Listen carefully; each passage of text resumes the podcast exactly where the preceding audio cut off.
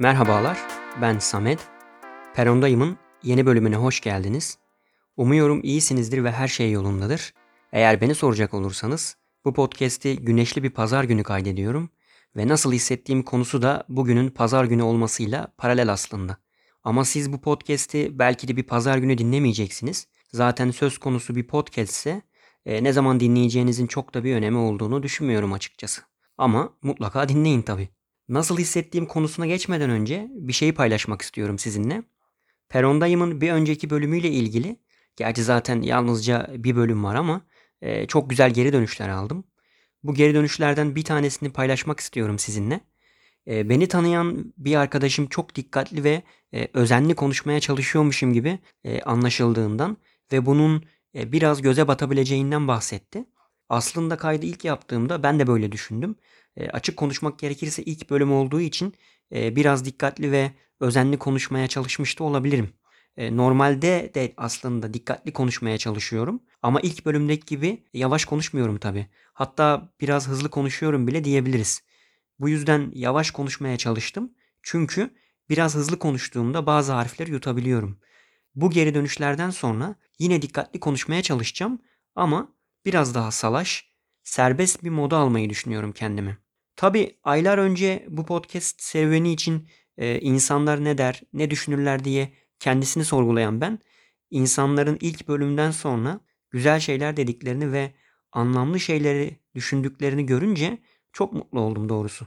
E, destek mesajları atan, sosyal medya hesabında paylaşan, olumlu ya da olumsuz bir geri dönüşte bulunan herkese çok teşekkür ederim.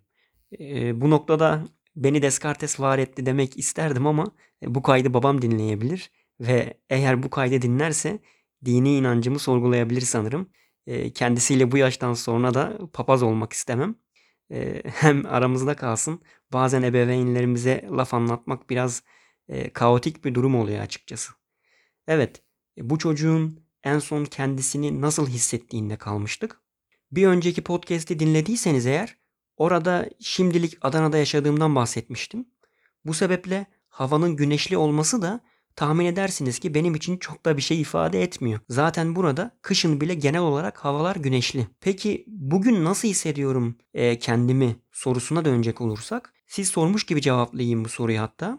Açıkçası hafta sonlarını çok seven birisi değilim. Çünkü hafta sonlarının insanları sanki e, bir şey yapmalısın. Hadi kalk bir şeyler yap mecburiyetine tabi kıldığını düşünüyorum. Hatta alışveriş merkezleri, sinema salonları, parklar ya da bahçeler sırf bu sebepten hafta sonları daha çok dolu oluyor bence. Tatil ve bir şey yapmalıyım güdüsü insanları bir şey yapmış olmak için yapmaya itiyor olabilir. Neyse, kısacası hafta sonlarını pek sevmediğim için nasıl hissediyorum sorusunun da benim için bir karşılığı yok galiba. Çünkü her hafta sonu kendimi ne bileyim çok stabil hissediyorum. Yani ne iyiyim ne de kötüyüm.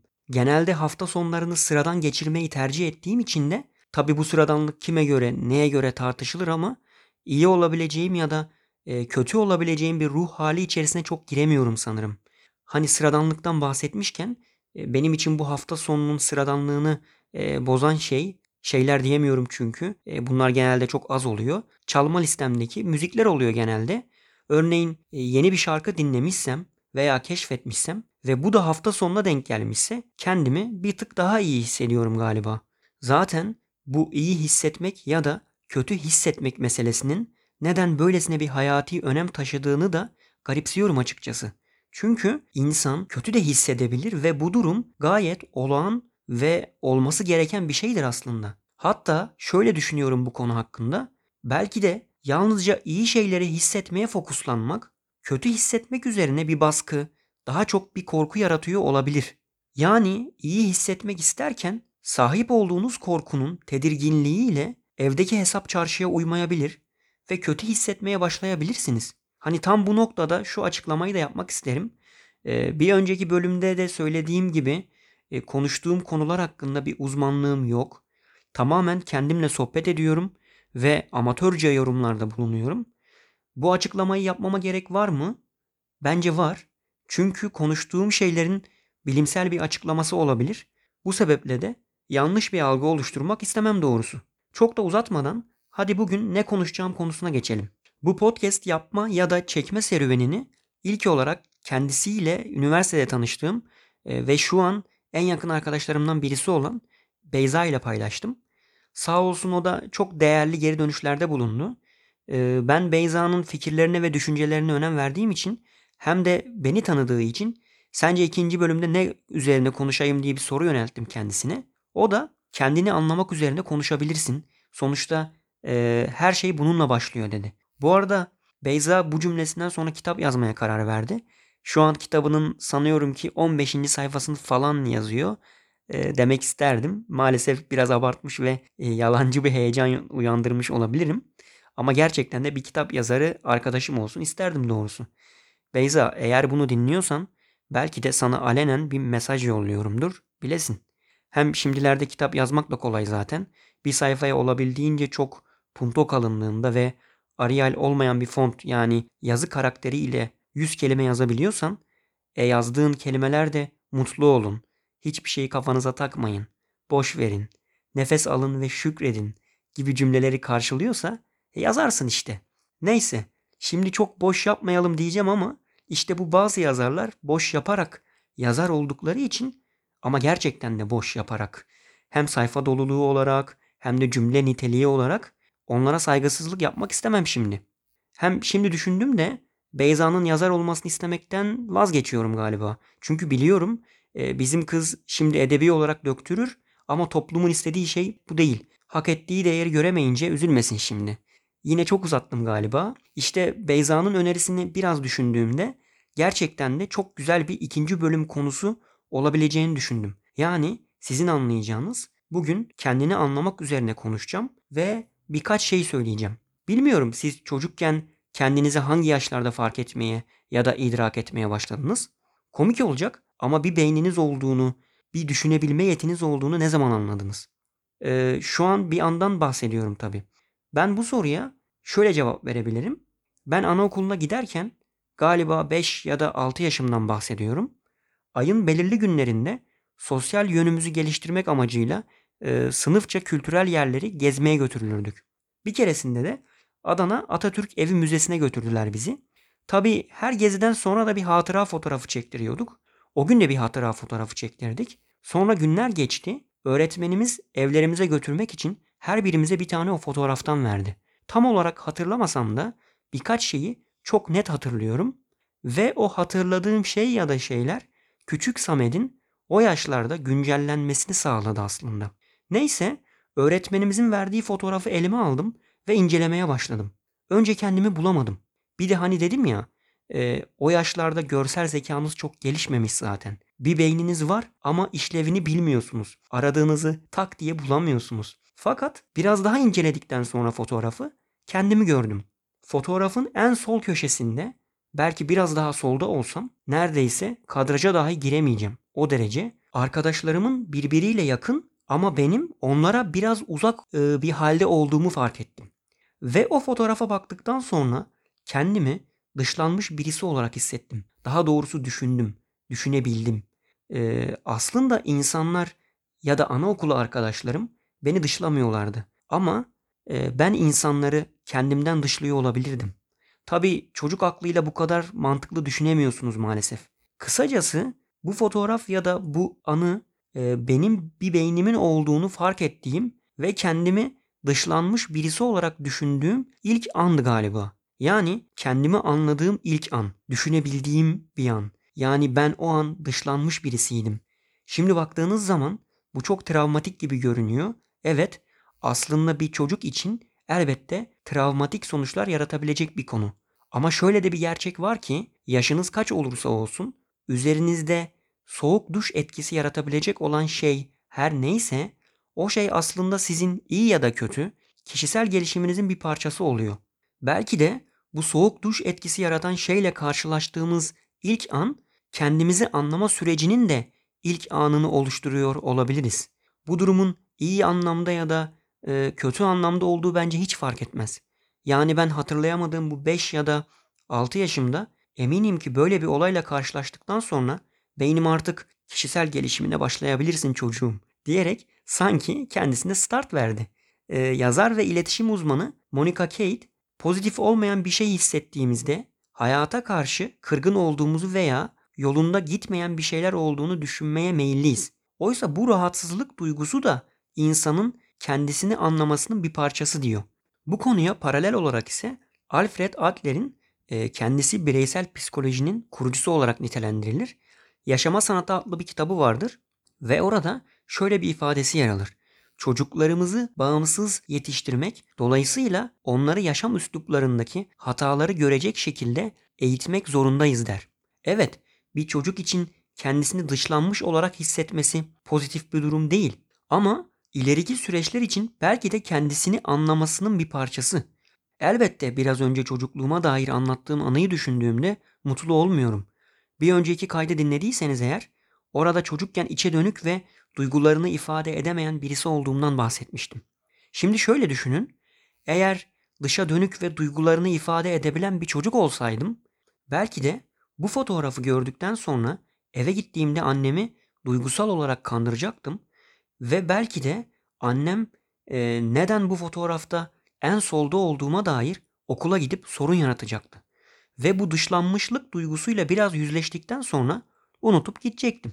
Unutup gittikten sonra da duygularımı ifade etmek için yazma yoluna hiç başvurmayacaktım. Yani şunu demek istiyorum ki bazı anılar ya da hatıralar sizin canınızı yakıyor olabilir. Ama o anıları düşündükten sonra bir sonraki safhayı da düşünmeyi bence eksik etmemelisiniz. Çünkü karşılaştığımız her olaydan sonra büründüğümüz duygu durumu artık yapacağımız yeni bir eylemin e, şeklini değiştiriyor. Değişmek deyince de bu kendinden uzaklaşmak olarak anlaşılmasın. Aslında e, tam tersine kendine yakınlaşmak. Çünkü olgunlaşana kadar değişerek ya da güncellenerek kendinizi anlayabiliyor ve tanımlayabiliyorsunuz. Peki insanın kendisini anlayabilmesi önemli mi? Bence evet. Çünkü kendinizi anlayabildiğiniz kadar kendinize tahammül edebilirsiniz. Eğer bir yanlışı ya da bir eksikliği neden yaptığınızı daha sonra anlayamıyor ya da algılayamıyorsanız kendinize verecek bir cevabınız yoksa bu sefer kendinizden uzaklaşmaya başlarsınız. İnsanın kendisinden uzaklaşması da doğal olarak bir başkasına yakınlaşmasıdır aslında. Bence bu çok tehlikeli bir durum. Çünkü bir başkasının kendisinde bulduğu anlama ihtiyacınız olabilir. Ama o anlam belki de sizin üzerinize göre değildir. İşte bu yüzden insanın kendisini anlayabilmesi bence çok önemlidir. Bir de çünkü duygusal olarak her ne kadar kendimizi e, yakın hissettiğimiz insanlar olsa da onların kendilerinde ve hayatlarında buldukları anlam farklıdır. Hem insanlar çift yaratılmışlardır derken de bence fiziksel özelliklerden bahsediyorlardır. Peki şu anda ben kendimi anlayabiliyor muyum? Kısmen evet, kısmen hayır. Peki şikayetçi miyim bu konudan? Sanırım hayır. Çünkü insanın her konu hakkında kendisini anlayabilmesi zaten biraz güç olsa gerek. Hayatın bazı anlarında bunu neden yapmış olabilirim sorusunu kendimize sorma özgürlüğüne sahip olmamız gerekiyor bence. Kendimizle yüzleşmemiz gerekiyor ki o kendini anlama safhasının sonucuna varalım diye düşünüyorum. Benim kendimi en çok anlayamadığım konu mesela hayattaki isteklerim ve tercihlerim üzerine aslında. Tabi bu noktada hayata da biraz kızgınım. Çünkü istemenin ucu bucağı olmaması gerektiğini düşünenlerden biriyim ve isteklerimiz doğrultusunda bir tercih yapmanın da insanı körelttiğini düşünüyorum. Bir şirkete iş başvurusunda bulunduğunuzda hangi departmanda çalışmak istiyorsunuz sorusuna tam anlamıyla cevap veremediğinizde insanlar tarafından ne istediğinize karar verememişsiniz gözüyle bakılır. Fakat insan kaynakları departmanında bir yeteneğiniz olduğunu düşünürken aynı ama niteliği farklı olan yeteneğinizin pazarlama departmanında olduğunu düşünebilirsiniz. Bu sebeple buradaki sorun ne istediğine karar verememek olmamalı diye düşünüyorum. Hani erkekler arasında erkek adam iki takım tutmaz, erkek adam renkli takım tutmaz muhabbeti vardır. Bilirsiniz. Fakat bunun erkeklikle ya da bir cinsiyetle ilgisi olmadan iki tane takım da tutabilirsiniz. Ya da desteklemek istiyor bile olabilirsiniz. Üniversite öğrencisiyken bir öğrenci topluluğunun komite başkanlığını yapıyordum ve komitemle etkinlik yapmam gerekliydi. Ben de komitemdeki arkadaşlarla bir akşam yemeği organizasyonu ayarladım. Garson e, siparişleri toplamaya başladı ve sipariş sırası komitemdeki bir aktif üyeme geldi. Kendisi bir tavuk yemeği sipariş etti. Sonra garson da içecek olarak ne istediğini sordu ve arkadaşımız da süt istediğini söyledi. O an bunu çok yadırgadım. Ama daha sonrasında da bunu yadırgadığım için kendimden fazlasıyla utandım. İşte bu kendinden utanabilme evresi de insanın kendisini anlamasıyla eşdeğer bir konu bence. Çünkü eylemleriniz sonucunda yaptığınız bir şey adına mahcubiyet ya da utanç duyuyorsanız muhtemelen bu bir empati kurmanın veya o şeyi analiz etmenizin beraberinde gerçekleşiyor. Evet, empati bir başkasının içinde bulunduğu durumu anımsamaya çalışmak ama empati kurabilmek de her baba yiğidin harcı değil işte. İnsanın empati kurabilmesi için de önce kendisini anlaması gerekiyor ki bir başkası yerine kendisini koyarak düşünebilsin. Kısacası siz sevgili dinleyenler, yine neden bir radyo programına bağladığımı bilmiyorum. Ee, eğer bir tavuk yemeğinin yanında süt içmek istiyorsanız için. Çünkü insanın bir yerde kendisini anlayabilmesi, isteklerini kategorize etmeden dilediğini yapabilme cesaretinden geçiyor aslında. Bugün benim bu mikrofonun karşısında konuşuyor olmam tesadüf değil. Kendime dair olan yapbozun parçalarını birleştirdiğimde benim zaten konuşuyor olmam gerektiğini ve bu konuşmaya ya da konuşmalara geç bile kaldığımı anladım. Hani ilk bölümde söyledim ya, ne zaman anlatacak bir şeylerim olsa kendimden başka herkese kulak kabarttığımı fark ediyorum diye. Bu yüzden kendimden özür diliyorum. Anlatacak bir şeylerim olduğunda kendime sırt çevirdiğim için. Varoluşçu terapinin en önemli ismi olan Viktor Emil Frankl'ın İnsanın Anlam Arayışı kitabından altını çizdiğim bir cümleyi paylaşmak istiyorum sizinle. Frankl diyor ki, insanın temel uğraşı haz almak ya da acıdan kaçınmak değil, yaşamında bir anlam bulmaktır. O yüzden kendime bir not, bir hata yaptıysan tekrar yapmaktan, bir iş kurduysan batmaktan, ne bileyim elin kesildiyse kanamasından, düşük not aldığın için sınıfta kalabileceğinden, gerçi şimdi mezun oldum ama yağmur yağarsa saçının bozulacağından, tuttuğun takımın 2-0 öndeyken 3-2 kaybedebilme ihtimalinden. Ya da yapmak istemediğin bir şey için hayır yapmak istemiyorum cevabını vermekten korkma. Çünkü bunların hepsi gerçekleştiğinde sana ait bir parçaya dönüşecek aslında. Ve bu parçalardan belki de ilk başta acı ama daha sonralardan tatlı gelen bir deneyim elde edeceksin. İşin sonunda ise sahip olduğun deneyimler kendini anlayabilmenin anahtarını verecek belki de sana. Sevgili dostlar, benim bugünlük anlatacaklarım bu kadar. Umarım konu bütünlüğünü sağlayarak bir sonuca varabilmiş ve saçmalamamışımdır. Dilerseniz merhaba merhaba.perondayım.com e-posta adresime ya da Perondayım'ın Instagram hesabını önerilerinizi, düşüncelerinizi ya da hiç öylesine yazdım şeklindeki bahanelerinizi iletebilirsiniz. Ayrıca bir sonraki bölüm hakkında da önerilerinizi bekliyor olacağım. Kendinize çok iyi bakın ve unutmayın hashtag Perondayız.